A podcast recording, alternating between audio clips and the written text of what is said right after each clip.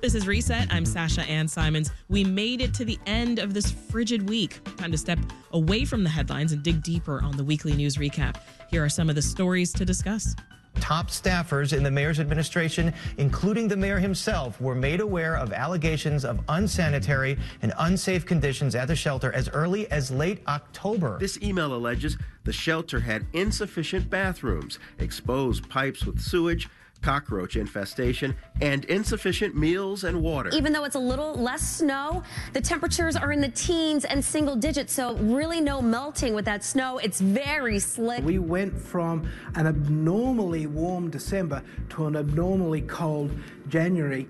Here to break down those stories and others is Ravi Baichwal, anchor of ABC 7's 5 and 6 p.m. newscasts. Ravi, welcome back. It is so good to see you, Sasha. Also with us on the line is Paris Schutz, WTTW correspondent and co-anchor of Chicago Tonight. Good to hear you again, Paris.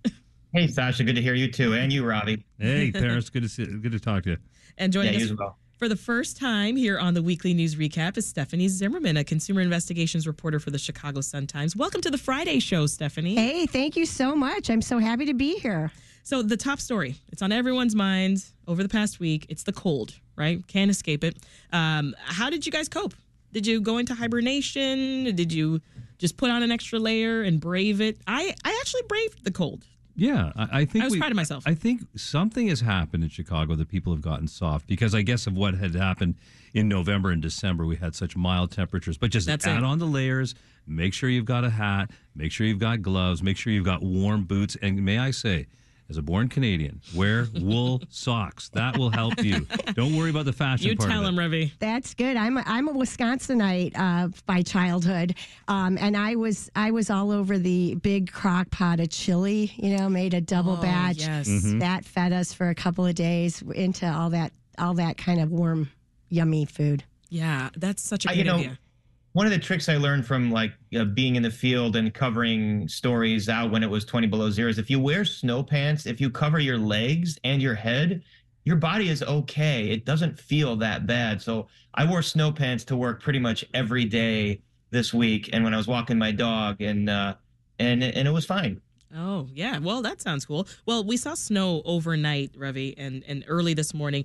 What else is in store for Chicago this weekend? Put your weatherman cap on. You know, it's so funny because we obviously in television news we talk about weather a lot because it's very graphics Mm-hmm. oriented, and I've learned a lot listening to my colleagues Larry Mowry and uh, No, Cheryl no Scott. green screen here today. no though. green screen here, but but really what we have here is after an incredibly mild December, which was the fourth mildest December in 50 years, Mm-hmm. we're now flipping the page here, and this is a, the reason is, as I understand it, is that you know we're supposed to be cold right now. You've got this jet stream which brings cold air from Canada, it comes down and comes back up. Well, that jet stream, there are things called Arctic oscillations north of it that are basically unstable air masses that are dropping even more cold weather right down into the heartland, right across the Great Lakes. And uh, we're in for this for a little while. It is going to be a little bit warmer over the next few days, but it is going to be cold on the weekend, and then I And then I it warms believe up. Then it warms up. Yeah, I think on Monday it starts to warm Exactly. up. I've been hearing El Nino this, El Nino that. What is that again? Uh, El Nino is the baby, and uh, and it is it is a warming trend. Cold baby. it is it- the cold baby. It is the warming trend, uh, certainly through through air masses and through uh, through large bodies of water in the ocean. It's a natural phenomenon that comes, you know, every there's a cycle to it, and uh, we're we're caught in the midst of it, and it has been going on for quite a while. But it is a disruptive force that you can point to Yeah. in terms of meteorology that is leading to, among other things, some of this in- incredibly overall warmer weather that we've enjoyed this this winter. But like I said. Uh, I used to build a backyard rink every single year, especially Really? when the kids were younger. Haven't done it for what six or seven years now. Because it's been it's It- been milder. and the kids grew up, but still, I mean, it, it, I see fewer of them around. Yeah. Well, Paris, let's shift gears here because uh, WTTW recently learned more about conditions at a migrant shelter in Pilsen. What's the same one where five year old Jean Carlos Martinez Rivero died last month. What did you find out this time? Well, what what we learned was that the Brandon Johnson administration had been made aware in late October, only weeks after this shelter had opened, that there were serious problems at this, you know, abandoned warehouse turned shelter, including raw sewage that was exposed and people sleeping near them, uh, cockroach infestation, as you heard, uh, insufficient bathrooms for the the swelling population. They had started with you know around a thousand, and now they're at like 2,500, which is which is way overcrowded for that space. There were illnesses, reports of illnesses breaking out, mm. and um, so we we filed a freedom of information request to get those emails that sort of were had warned. They had been sent by Alderwoman Nicole Lee to Brandon Johnson and Department of Family and Support Services Commissioner Brandie Knazze warning of all those things.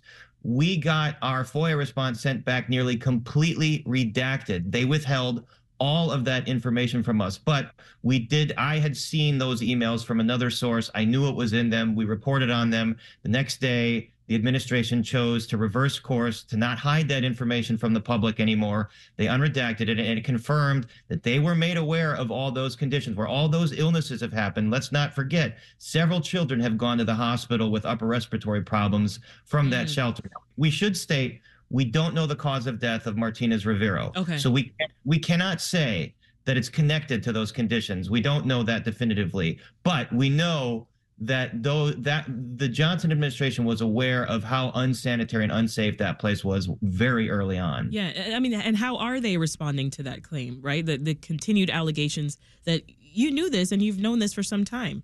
Well, it's interesting. Alder people are are upset. They uh, they're Alder. Even the uh, Byron Sigcho Lopez, who that's his ward, and you'd think he might have known what was going. But he said the administration never shared that with him. Everyone was kept in the dark that the administration knew these things and they didn't tell anybody uh, is something that's upset a lot of older people. So what they said after we ran our story, by the way, they didn't comment for my initial story after we ran it 24 hours later they sent a statement outlining the different things they did in response to those things. So they said they removed cots away from sewers. They have an exterminator go in there once a week. That doesn't give you a lot of comfort. So it's confirming there is that infestation. And now you're spraying all those fumes in there and 2500 people in this poorly ventilated space are breathing that in. They say that there are cdph public health officials there to contain illness outbreaks it it uh, some older people I talked to said it, it it's kind of thin gruel here. It's kind of mm-hmm. weak sauce in terms of what they're saying their response was. It it still doesn't sound like the conditions there are sanitary. Goodness.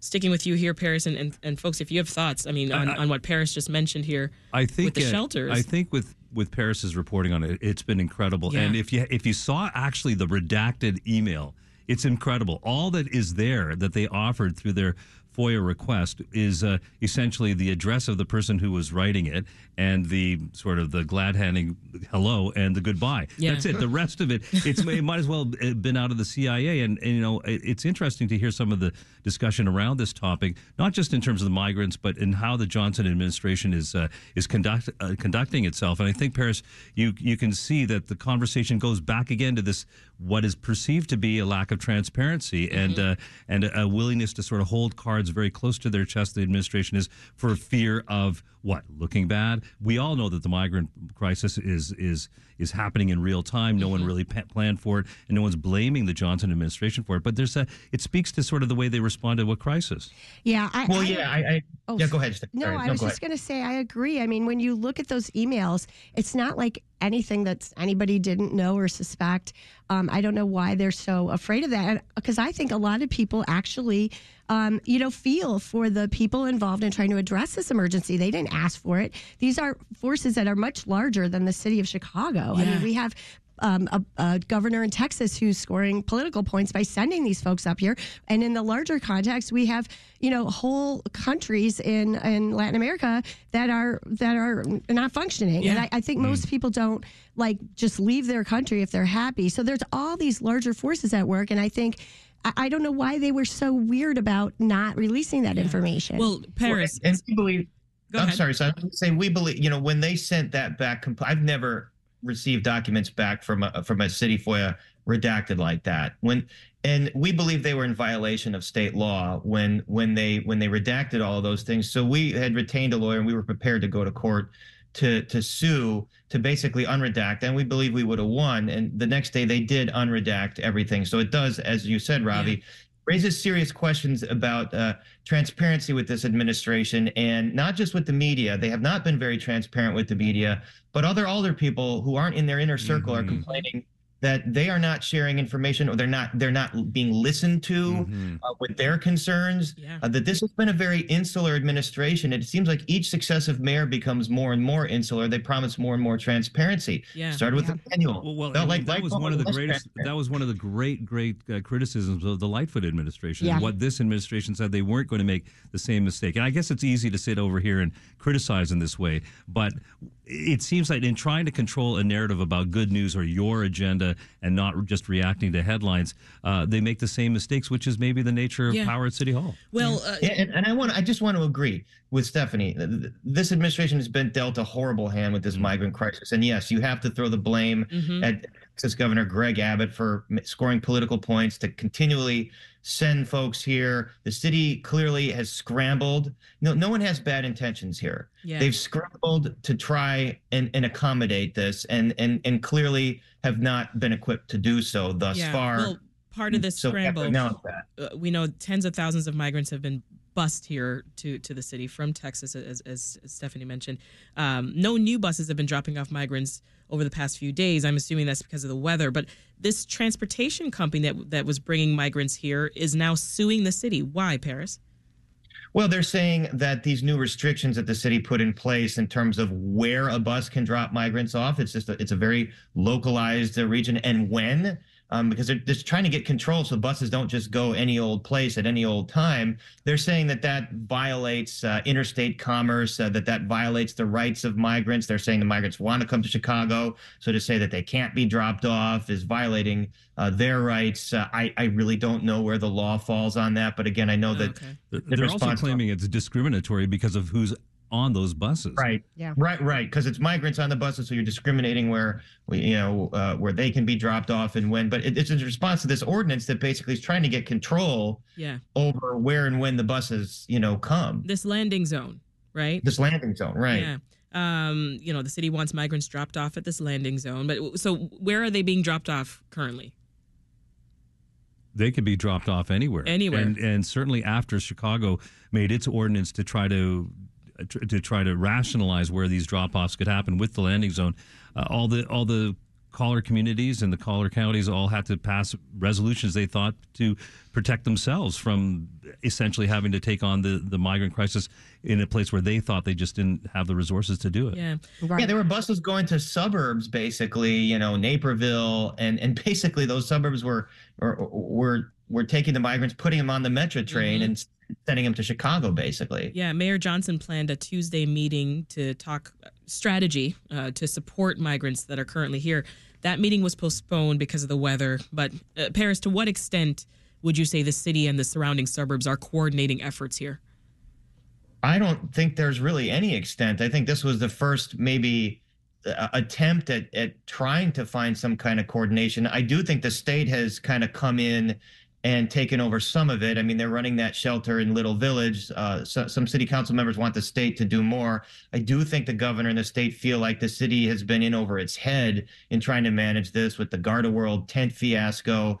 Uh, so, so now the state is trying to manage some of this. Oak Park, you know, is is doing its part, but I think this was the first stab at some kind of coordination because we've seen suburbs that just don't want them at all. And so again, this is where you have to cut the city of Chicago some slack. They've taken on everything, and suburbs haven't done their part, and college communities haven't done their part, and there hasn't been coordination. Yeah. So, so the governor's pledging some more support to our city in support of this crisis. I, I think it was something like seventeen million dollars right, or yeah. something like that. Yeah, in, in terms of, and, and I think this is coming just out of a budget that's already sort Yeah. of. Uh, I I don't think it's new money, um, but it, it's certainly not going to be enough. I mean, there's a. Um, you know, the city's pledged 150 million dollars. It's going to cost two, three times um, more. We don't know how much it's going to. It just but, depends but on again, the ag- again it also it also speaks though, Paris, and I'm sure you, you think the same that how big an issue this really is, and how much of a federal issue this is, and how much pressure there is on the White House to do something about this, and if, essentially the kind of effectiveness hate the tactics, but the effectiveness that Governor Abbott is having down in Texas to get this on the national agenda. And there's no question. I, I was reading again about how much more, even in a sanctuary city in a democratic uh, state like Illinois, this immigration issue is is starting to become problematic for the Democrats. Right. And I, but I, I just keep coming back to this. You know, these are human beings that we're talking about. And, and, and, you know, Donald Trump himself, he'll probably be the Republican nominee for president. He Don't say doesn't, he doesn't, he doesn't really want a deal on the border because this issue helps him. You know, Mm-hmm. um, people are scoring political points off of this. And, you know, and and the other thing is, I look at it in the larger sense. You know, coming back to just these countries that have these big problems. I was I was thinking as we were you know preparing for this segment, in the larger sense, what about global warming? I mean, get ready for the migrants. The migrant issue to to go mm-hmm, crazy mm-hmm. when people can't live in certain parts of the world because they mm-hmm. become inhabitable. So this issue is really not going to go away. There are going to be people who want to move to other countries, move north, north. and we have to come up with Yeah. some kind of solution. I think you I, I think you hit the nail on the head there. It's not just Donald Trump. I really think that most Republicans they they go and they have their press conferences at the border. They go and you know scream and cry about the folks. I don't think they want a deal either because Oh, they this is. don't. This Well, is- why this why is hasn't this there is- been a it's deal in 20 years? there's a This is great- the best issue ever. It's a this great is a great issue. issue for an election campaign in It 2024. gets, gets them elected. I think I it heard, gets ratings on a certain cable news channel.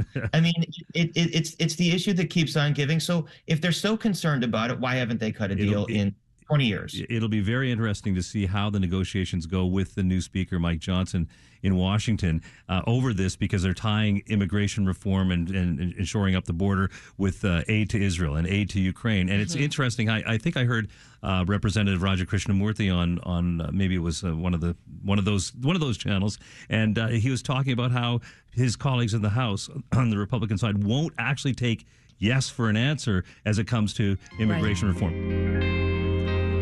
This is Reset. I'm Sasha Ann Simons, and you are listening to our weekly news recap. Before the break, we talked about Chicago's migrant crisis and freezing temperatures to come, but there's more news to get to.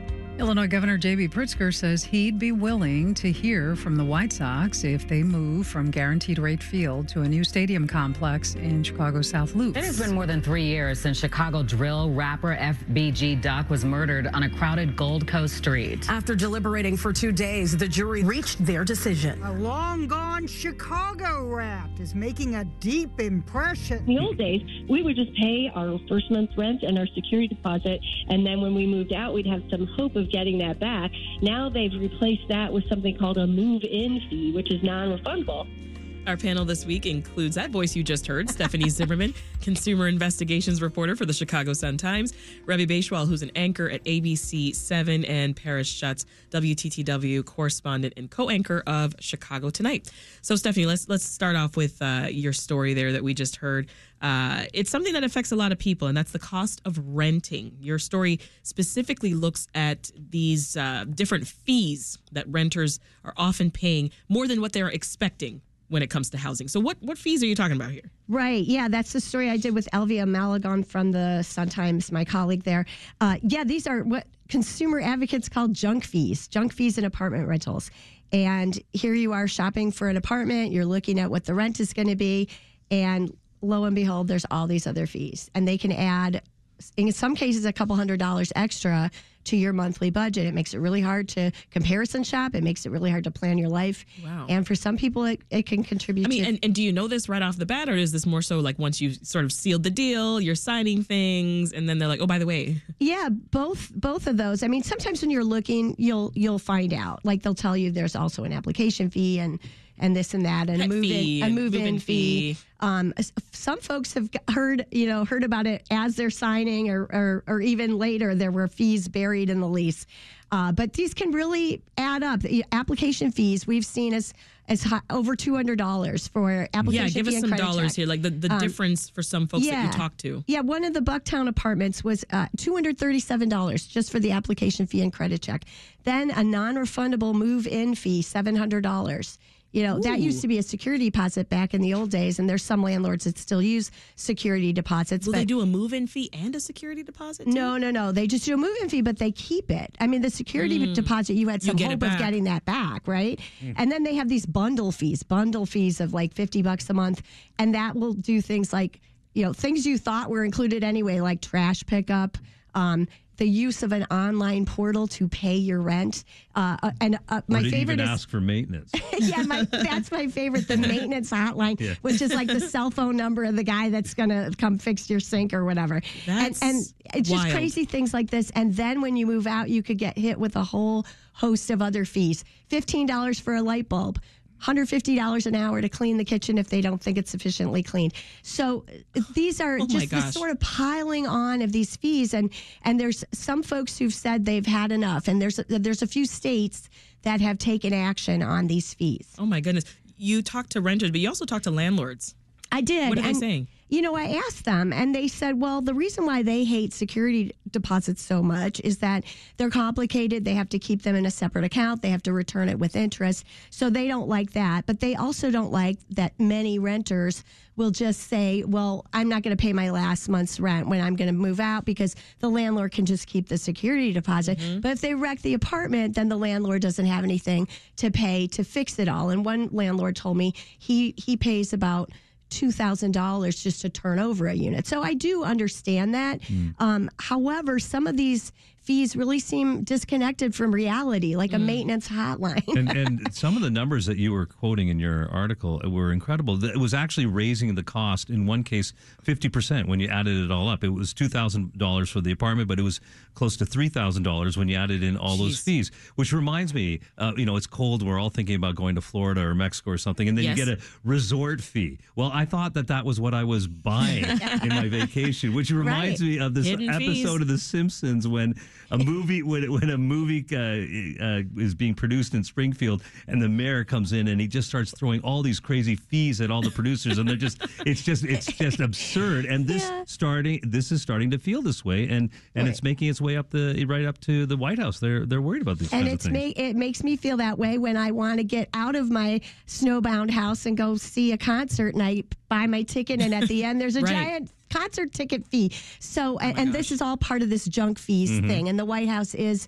is trying to make this an issue actually um Yeah. you know for the election telling people that they're trying to get rid of these junk fees in a whole host Mm-hmm. of industries. And there has been some development in this. Think about with uh, airline fees. It used to be kind of opaque like this as well, and Mm-hmm. then and then and then it came from on high that you had to say this is the price. Yeah. taxes. These are the taxes. and that Yeah. makes it so much easier, as you said earlier, to comparison shop. Right. And Well, let's- consumers need to be. Let's shift to another story that Stephanie's uh, been working on. And, and Paris, I'm, I'm sure you can weigh in on this one. I mean, you looked at car insurance rates, Stephanie, for Illinois drivers. Uh, Paris, Paris Everybody's sighing there.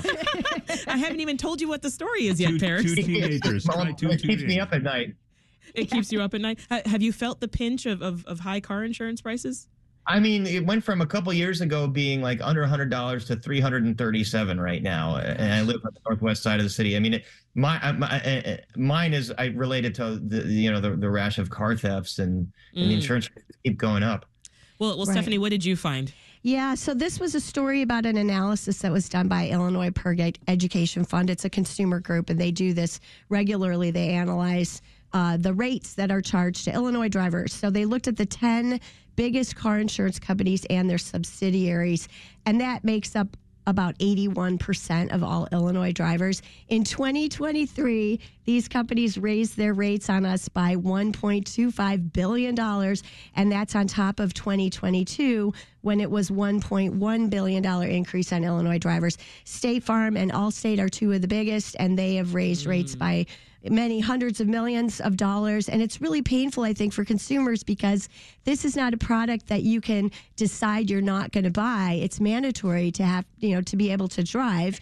So, um, so it really is, it really is uh, pinching a lot of people. The industry says that even though inflation is now you know trending down, prices are still really high for Uh-huh. things like repairing um, vehicles after a bad accident or paying for medical bills for people after a bad accident. Yeah. So they say um, that they need to do that. Now, there is legislation in Springfield, and there's going to be a big fight over that because the car insurance companies do not want it. But um, that's Representative Guzzardi's um, and Representative Cervantes, both of Chicago.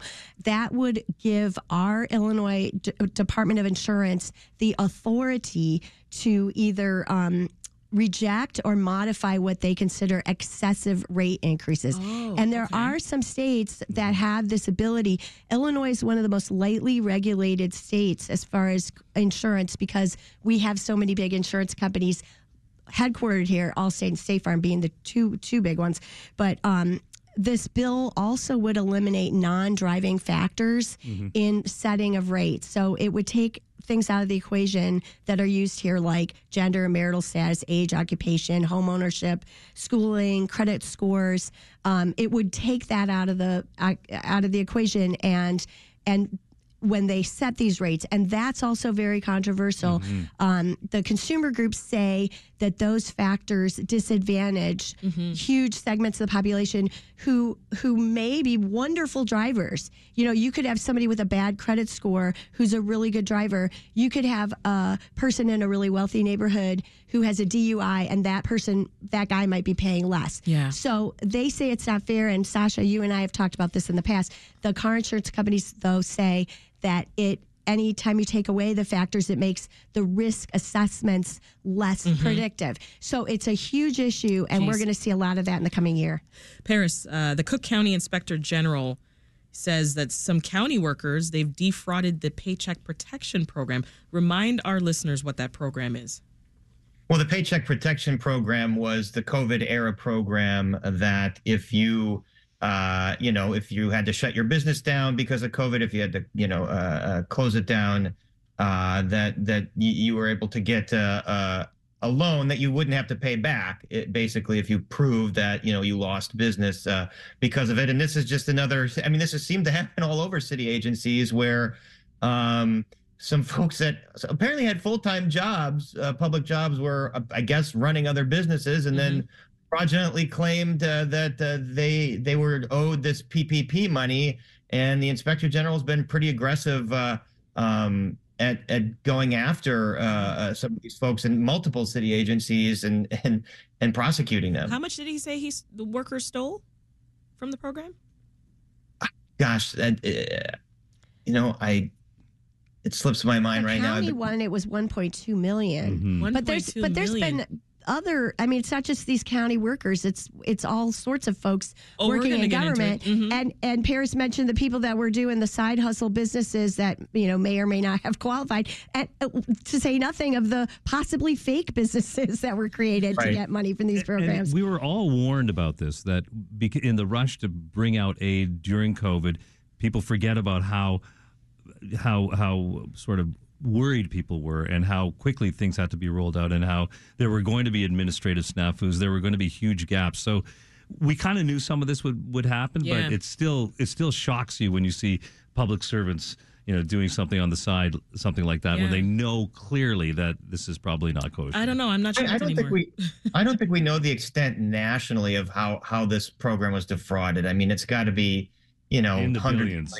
dollars, billions. Yeah, Yeah, in the billions for sure. I don't know that, that there's been one like you know Justice Department investigation that like looked into like how much because it just was put together so quickly. Yeah. and, and it just seems like it was so easy to just like fraudulently claim this money. Yeah, to Ravi's point, I mean, I think the most disgusting thing is when it's public servants because, mm. you know, yes, of course, fraud happens, but then you find there was a top official at CPS involved in that. Yeah. So, Well, you know, on this same topic, Ravi, uh, Chicago's Inspector General Deborah Witzburg released her latest quarterly report, and she noted a clerk office worker who was pocketing cash payments. It's it's How, incre- how much was the story. worker caught with? Apparently, over seven years, probably probably cashiered about two hundred thousand dollars. Now, what happened here was this: uh, an employee of the city clerk's office uh, pocketed this in terms of taking. Imagine this for the city stickers program. they're they have a very technologically unsavvy system there. A lot of paper records. So over the years, this clerk, who shall not be named, um, was basically taking in cash from people who were buying their city stickers and then marking and handing back the sticker, marking that as having been uh, been paid, for, and then the cash was never put, put in the till. There was actual Oh, base, basic basic comptroller functions missing. And this has been going on like for seven, eight years. And what's also very upsetting about this is that the when the, when the person was essentially found out, this was before COVID, and the inspector general's office was actually starting their investigation four or five years ago, and only now are we hearing the extent of what had happened. Mm. And and apparently the the the clerk in question has been put on the do not hire list. Oh, which It was like We a- would hope. Yeah, there there are no criminal charges yet. And That list is were- growing, by but the way. It, it the absurdity. Oh, don't make sure they're not on the do not hire list. And there's another one that the uh, inspector general found Really? as well. Sort of related with with um, with your water bills and other city city bills and so on. Um, debt collectors come in and they make a contract with the city and they say, okay, you know what, we're going to go. Uh, w- you pay us whatever seventy five cents on the dollar, and we're going to go out and get all these uh, delinquent accounts paid up for you. But you have the city has to pay that debt collector up front. Well, they there was one debt collector who had a contract and they were able to um, in an unauthorized way be able to take a look at a bunch of city records for people who actually had paid their bills. Oh, my gosh. They weren't even delinquent. So And insane. And so the, They so- might have gotten it off of my bill. Right. Paris, we can't see you, but are you are you shaking your head too? Um, no, because because how long have we been around? Uh, I know, uh, I know. But but it's amazing. So then they say, okay, we're gonna let- let's just pick a number. We're gonna we're gonna get uh, we're gonna send out bills for a hundred million dollars worth of. Uh, of, uh, of delinquent accounts, and they might get some of that paid back because people think, oh, gee, you know, I don't want to pay the city, I'd be on the wrong side of the, the city, and then they get their money up front, and so this was a twenty five percent payback, a kickback Jeez. to this uh, to these debt collectors. So- Unbelievable. so, so certainly the um, the recommendation from the inspector general's office is that you know you really kind of need to use some technology here. You need Yeah. to be able to uh, modernize your, your systems, and and the and the clerk uh, Anna Valencia has acknowledged all of this and says that's why basically she was elected, and that's what she's promising to do. Yeah, and with that, the clerk worker that was pocketing those those cash payments, uh, the report says, you know, during the course of the investigation, the employee resigned and uh, did not give a statement in OIG's and was- and was placed on the do not investigation. rehire and also was placed on the do not I just hire think list. it's so insane that there couldn't be another person sitting next to them as they're handling cash. Well, here's I mean, I, thing. I count the donations at my church on sure. Sundays. Well, they and, were- and there has noticed to be it. two, and there has to be two people Yeah. to Sure. make sure That's Stephanie doesn't steal the money. I mean, how is this not? How is that so basic? yeah, no, someone that's someone noticed it and flagged it. Right, and and they were always small amounts too. Right. That's the other thing, just little bits here and there. Back now with more Reset. I'm Sasha Ann Simons, and you're listening to the home stretch of our weekly news recap. Before the break, we looked at car insurance rates going up for Illinois drivers and employees who were found skimming money at both the city and county inspectors' offices. But let's get into a few more of the week's top stories. Our panel is still with us Ravi Baichwal, who's anchor of ABC 7's 5 and 6 p.m. newscasts. Stephanie Zimmermann, who's a consumer investigations reporter for the Chicago Sun-Times, and Paris Schutz, WTTW correspondent and co-anchor of Chicago Tonight. Uh, Paris, after three months of trial, a federal jury convicted six gang members in the killing of Chicago rapper FBG Duck. Can you remind us what happened? Well, uh, back in 2020, uh, FBG Duck was killed uh, uh, by these uh, purported gang members uh, outside of uh, or on on Oak Street, um, and uh, you know it, his his real name's Carlton Weekly. Uh, he's a drill rapper. Um, and it's sort of part of what apparently prosecutors said was an ongoing gang feud, and it kind of is a is a glimpse into this sort of this kind of dark world of drill rap where um, you know there's rap that's put out on social media there's videos and songs and it's put up on youtube and it's uh, put up on tiktok and all that and they're talking about you know gang feuds and killing each other in these raps and a lot of it is entertainment and a lot of it you know, they're they're they're making money and they're it's it's you know they're getting downloads you know but then it crosses the line into real life where there are there are real gang feuds and apparently this was one um, uh, where um, th- this murder was again, according to this case, a part of a gang feud that this rapper uh, was involved in. But again, this I, I mean, this you've heard this so much with with with drill rap is that like you don't know where the line between you know entertainment here and and real life sort of y- murder and mayhem Yeah, uh, yeah. on. Yeah, I mean, as you said, you know, prosecutors they're tying this shooting to like uh, gang wars and, and diss tracks, and so it has a lot of other rappers and other music artists in the industry paying close attention to this. and they're getting their attention and uh, who knows what kind of antecedents those are for the kind of violence that we see on the streets in chicago in, invariably so many of these drive-bys and so many of these uh, unexplainable phenomena not just on the south and west sides but primarily there are are just the, the reasons why these things happen just kind of disappear into the ether Mhm. and and and there's, there's no denying the cultural link to to what, what what's going on there Yeah, you know, there's an interesting book called The Ballad of the Bullet. I don't know if you guys have read that by Forrest Stuart. It's a fascinating look at drill rap.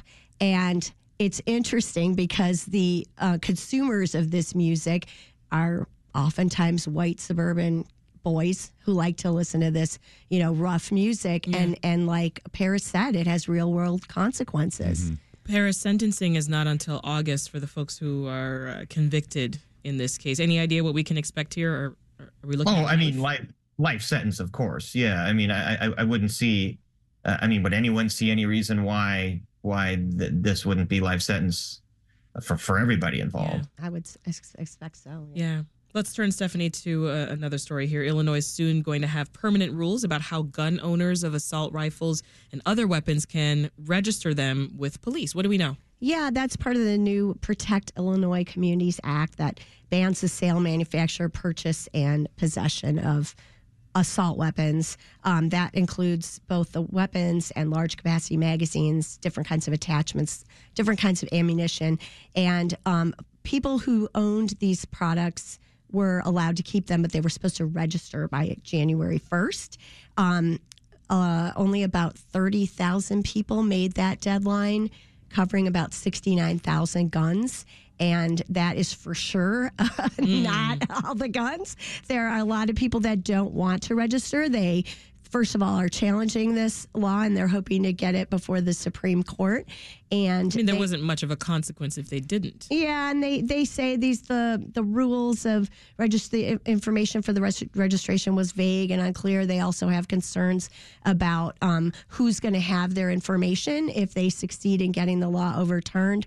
Um, it, nationwide, I did a story back in 2022 with my Sun Times and WBEZ colleagues looking at. Um, some of these weapons, especially with the use of switches, which is a whole other whole other uh, nasty issue. But um, uh, in the U.S., I think there's like 20 million AR-15s, and um, and I, I I looked specifically with that story at large capacity magazines and i remember there were like 80 million in circulation of 30 rounds or more not to say nothing of the smaller magazines so there's a lot out there and if only 30,000 people have registered in illinois it's for sure a vast Not under- nearly the whole thing. Uh, let's turn, Ravi, to another story that's on our radar. The, the Art Institute, it's fighting to keep a piece of art that New York authorities is saying, that doesn't belong to you. What, what's the back and th- forth th- there? th- these are these are beautiful watercolor drawings by uh, an artist named Egon Schiele. I think that's how you pronounce it, Skile or Skile.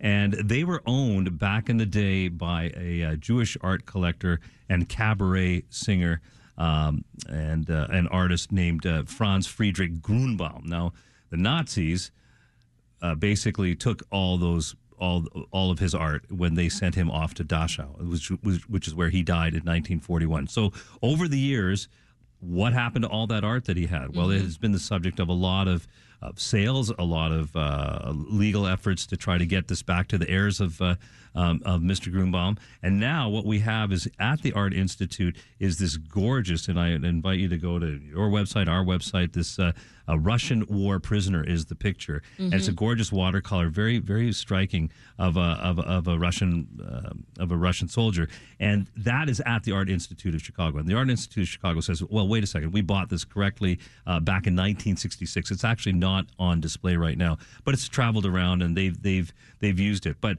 the DA's office in New York is Yeah. saying that that's part of a whole bunch of art. that Yeah, this is not just guy. a one-off. Right. There, there are many that the Manhattan DA's office right is and there are th- three in particular this is one and there are two others in this collection that in fact the the, uh, the holders the owners now have actually given back to the heirs of the family and those are museums in pittsburgh and uh, and at oberlin college in ohio so they've surrendered that, those now the manhattan da alvin bragg he is saying um, i'm I'm asking you to hold on to it. I'm not saying I'm going to go and seize it just now.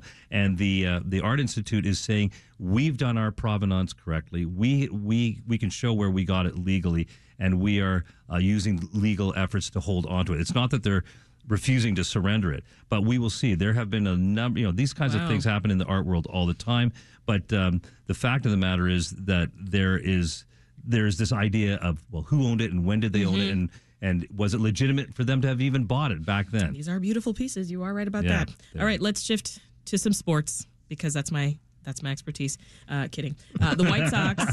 that's fine. Well, the White Sox they're they're in serious talks to get a new stadium in the South Loop. How solid is that? Can, can I just say I'm uh, one of the, I I didn't become a sportscaster because I love sports too much. And, You said you didn't I become a did sp- not, and I didn't want it to be kind of ruined for me by just having to do Oh. it day oh. in and day out. So this is one where, area where you're. But I guess you're listening allowed to, to have a listening to you earlier, you could be a meteorologist too. Oh, yeah, right. He missed his calling. Well, you know, news anchors are, are, are understanding is, is this thin, but it's pretty wide. At, at any rate, Paris, did you see this White Sox story? I did, and you know, I, I did a story um, last summer about potential city sites for the Bears if if they did choose to uh, stay in Chicago and build a new stadium. I thought the 78 would be uh, a perfect site. Um, it's ideal, and I'm so the story here in the Sun Times. The Sun Times broke it basically that the White Sox are apparently in serious talks with the owner of that parcel of land, related Midwest, and that parcel of land is uh, Clark Street, Roosevelt. It's you know just south of the South Loop there um, you couldn't get a better piece of land for a stadium. You've got two Metra lines right on that land. You've got three CTA lines within a couple of blocks. You've got the Dan Ryan Expressway a block away. You've got Shore Drive, and then you've got probably the best view of the skyline. You're right there in the city. You've got Um, train lines. You've got train Yeah. lines. You've got Right. 16 square. You've got the river. You got I mean, you everything. could you could take a riverboat to the stadium. Um, it so I thought it would be an ideal place for a Bears stadium. I don't, Bears aren't going to look at that. They, they might look at the, the south of Soldier Field if they stay in Chicago, but it is an ideal spot for a new stadium. The question is, um, Jerry Reinsdorf has had all of his stadiums and all of his stadium enhancements built, not spending a single dime out of his own pocket, all spending the taxpayers' dime. Will there be uh, talks of taxpayers trying to help out this one, especially when you're talking about uh, the debate over whether the Bears are going to get handouts? Yeah. Well, it's interesting though that that uh, Mayor Johnson would basically publicly acknowledge that these conversations are going on. The quote is that. Uh, he and Reinsdorf met. We met to discuss the historic partnership between the team in Chicago and the team's ideas for remaining competitive in Chicago in perpetuity, which brings into the idea, as you bring in the history here, Paris, and people remember back in the early 90s, 1992, they nearly became the St. Petersburg Yes. Sox. Yeah, I remember that. And, and, and mean, they and they got it. They got a stadium built for them, and that is going to Right. become a huge issue of public-private partnerships. And should these private businesses that make frankly lots of money should they be taking taxpayer dollars even to mitigate risk and Mm. so on it will be a massive massive debate in this city Yeah, you given know, that they've already had this I feel like it was only yesterday that they got the deal for the uh, for the current stadium They and were- to tear down Comiskey. I mean, And- that was 1991. Right. I don't. Wow. Uh, time flies, I guess. and they were rent free for a while. Certainly in the first Yeah. few years. Now they're paying what one and a half million dollars a year in rent, which sounds like a lot of money. But when you think about Major League Baseball, what it takes to keep the Sox there, it takes putting a winning team on the field. That's Well, what it it's takes. it's the, That's the what it same takes. thing. Yeah, and they and they're no, nowhere near having that. But you know, it's like it's almost like drip, drip, drip. That you get the story of oh, they might move to Nashville, just like 30 years ago. Oh, they're going to move to St. Petersburg, so they're holding that up against the city. And now they're talking about a new stadium and a new location. Of course, it's leverage for Reinsdorf to get you know public money. Th- This whole Illinois Sports Facility Authority, which is Yeah. this quasi governmental agency that runs Soldier Field and runs uh, um, U.S. whatever it's called Guaranteed rate. um, guaranteed rate field. Guaranteed It rate was field. cre- It was created Better than the just cell. as a part of. It was created by the Illinois General Assembly just for this deal, just Yeah. to get Reinsdorf his stadium and to not have to have him pay for it. Well, That's why I wonder how put Reinsdorf feels about that. He's he's 87 now. Both his teams are not doing so well. Is this is is this the moment that he becomes much more of a I don't know guy who thinks more about the public purse? I don't know. I We'll don't, have I don't think he's happy. I'll say that. Well, I can't let you all go without talking about the biggest viral sensation in these Chicago streets, aka Roscoe Village, the rat hole. The rat hole. What? What? What? Stephanie? What's what's going The on? The rat hole. You know, the rat hole is nothing new. It's been there for like 20 years. It's it's actually not too far from where I live. It's a cartoonish. Oh, that's why we put you on this. One. cartoonish imprint in the sidewalk. Um, it's like it's like a Looney Tune thing. Like if if uh, if a rat fell and and fell into the sidewalk. Um, actually, the neighbors on that block feel that it's not a rat. It was probably a squirrel. yeah, there's no Um, clear consensus here. yeah, That's not and- as good a story. I know the squirrel hole. It doesn't sound good. Um, hopefully that squirrel lived because I'm an animal lover. I would hate to think that it like just decayed and died there. But um, hopefully it got up, walked away. I don't know. Um, but people have been making a pilgrimage to the rat hole uh, ever since an artist, uh, Winslow Dumaine from Chicago, posted this on Twitter. Yeah. Got five million views, and all these people are coming and leaving coins and flowers and cigarettes and all kinds of weird stuff, cheese at the. At the Oh my god. Which Well, then just attracts more rats. Oh, my which God. can I just say on our website at ABC7, this one was very popular. Same this was sitting same really here. high. But well, I'm, I'm almost out of time. I want to know, Paris, rat hole or squirrel hole? What do you say? Um, I- you know, it's funny. I walk down Roscoe all the time, and I don't think I've ever seen. Okay. this. Well, me neither. So that makes two of us. Uh, rat, Yeah. rat hole, squirrel hole. Oh, it's got to be the rat hole. It's a rat hole. yeah. Stephanie. Squirrel. I vote Squirrel. I vote squirrel. Well, Yeah. well, well, we'll have to leave it rat's an animal too. We didn't want it to get Ah, squished. Ravi Baichwal, anchor at ABC 7 News, Stephanie Zimmermann, consumer investigations reporter for the Chicago Sun-Times, and Paris Schutz, reporter and anchor with WTTW. Stay warm this weekend, folks. Thanks, you It's gonna too. be great. You too. Fuck. Thanks.